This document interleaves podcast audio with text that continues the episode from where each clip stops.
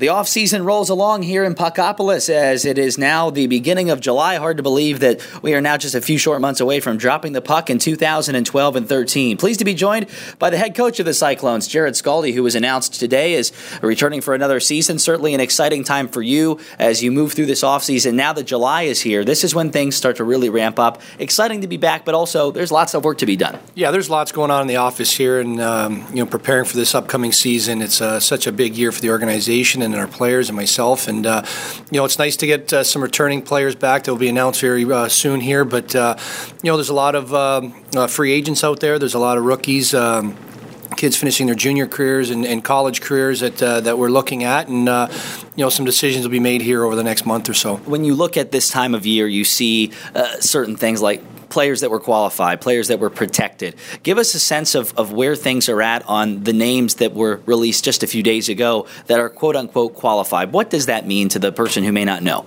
Well, you know, we have some guys signed right now from last season's team. Uh, like I said, will be announced that uh, did not require qualifying offers because they are under contract. So, you know, you look at a name like Matt Siska, a, a guy that had a great year for us last year, second in rookie scoring, a guy that's a priority to bring back. Um, you know, he's just going through some decisions right now from the American Hockey Hockey League level and potentially Europe. So, you know, he was extended a qualifying offer and you know, negotiations will continue with him uh, uh, throughout this uh, next few weeks. Um, you know, and Alain Goulet, a guy who also is undecided on uh, on which direction his career is going, and um, you know, of course, uh, protecting Brian, Brian O'Hanley and Nathan Moon, two guys that you know we didn't see Nathan Moon at all last season. He made the Worcester uh, Hockey Club in the American Hockey League, and then of course Brian O'Hanley was only here for eight games. So, you know, those guys are are, are cases of potentially if they do get sent down at some point during the season that we own their rights. You take a look at the way the season ended last year. Certainly an upend with the uh, overtime winner against Chicago to close out the year, uh, but an early offseason. It's given you a lot of time to look back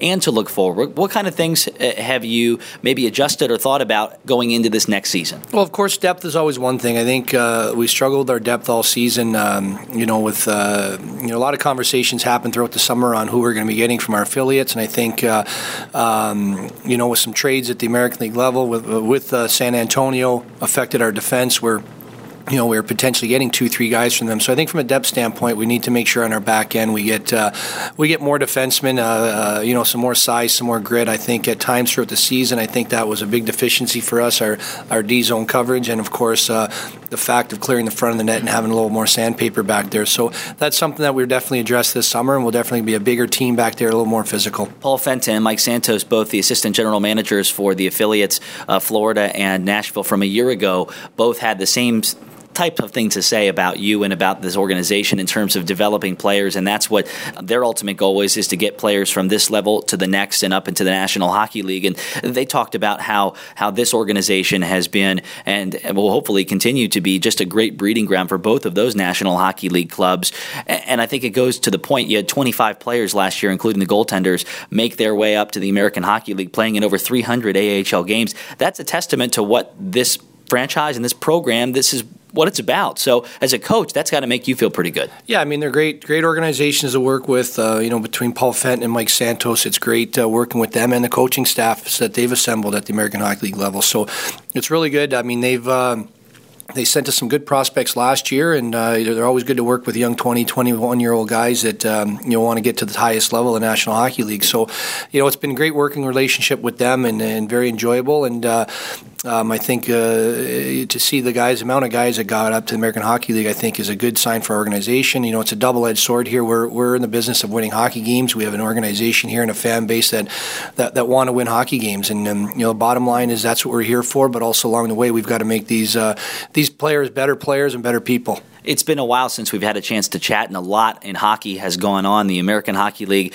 crowned a new champion. The National Hockey League did the same. The Norfolk Admirals and the AHL will start there. Uh, former Cyclone Cory Conacher was able to hoist the cup, and he was one of the very key and integral parts of that successful run for Norfolk. And I know that you have uh, vested interest in him because you found him in a sense, and you brought him here, and he quickly made his way up the ranks. Talk about what that means to you, and maybe some conversations you have with him. Well, it's always special when you, you, you're able to uh, identify a player, uh, you know, bring him in and see him have tremendous success, and then continue that success. And you know, now he's got an NHL contract with the Tampa Bay Lightning. So it was exciting time uh, a couple years ago getting Cory. Um, it was exciting to coach him, although it was very brief. It was very exciting to watch him play, and you could just tell from the first moment he was on the ice that this there was something special there. And uh, um, Cory called me after they won the Calder Cup in Toronto uh, uh, the next day, and we had a long conversation. He thanked thanked me for all my efforts and thanked the organization for uh, basically launching his career. So you know, there's always those special moments and special players that come along, and uh, Cory's definitely one of them. Very appreciative of what this organization has done for him, and there's no doubt in my mind he's going to be a National Hockey League player for a long time. Boy, and what a surprise the National Hockey League had in store for us. We didn't know it back in uh, the mid portion of April that an eight seed was going to go all the way to the Stanley Cup Finals and not only get there but win. Talk about as a, a fan of the game, not only as a former player but a fan, uh, what it was like to watch that unfold through the last couple of months. Well, it's so exciting because there's so many teams that, that potentially you look at could win the Stanley Cup from the Pittsburgh Penguins, the Philadelphia Flyers, Vancouver Canucks, even Nashville. Um, you know, had such a great hockey team and such a great season that uh, it, it's exciting to start the year and then to start seeing teams get knocked off. And then you could tell it was up. It was up for grabs. It was anybody's uh, cup to win. It just shows that in any league, you know, you get in the playoffs and uh, you get that right uh, mixture of goaltending and defense and scoring. And uh, you know, next thing you know, you're hoisting the Stanley Cup. And it was a great moment for Daryl Sutter and uh, Dean Lombardi and the whole uh, LA Kings organization.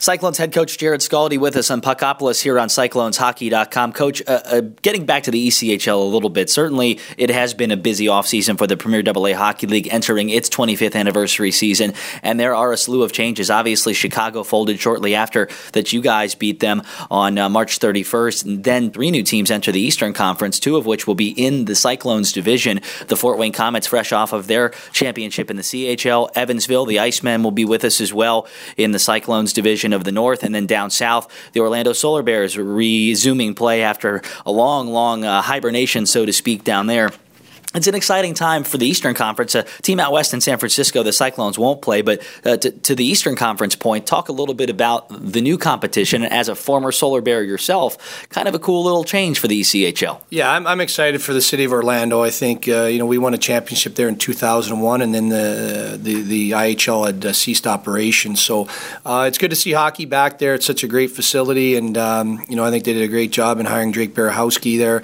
Uh, he's going to do a fantastic job, and we're excited to get down down there. At least we'll get down there one time this year, and um, we'll see him in our building a few times. So it's great to have Orlando in the league, and then of course uh, bringing over uh, Evansville and uh, Fort Wayne, I think, is going to be great for our division and create that rivalry. And it's a shorter distance and going to a lot of other places. So I think, uh, um, you know, going to Saturday night in Fort Wayne is always a good event. And then Evansville's got a beautiful rink also. So it's great to have two new teams uh, in our division. I was going to say, you have somewhat of a familiarity with the Fort Wayne Comets, having played against them when you were the coach of Bloomington uh, a couple years ago, a few years ago now. It is going to be an interesting year considering how, how tightly knit the division is, not only just in terms of rivalries and intensity, but but geographically, this is a very close division. Now that the really farthest team away that the Cyclones will have to travel to is Kalamazoo. From a travel standpoint, how does that change or affect the way the Cyclones play? Well, I think definitely there's a, there's the rest factor there. I mean, we don't we won't be leaving until one three, one or two o'clock in the afternoon to get there. I think that gives us some more preparation time. I think it's a lot easier on the players,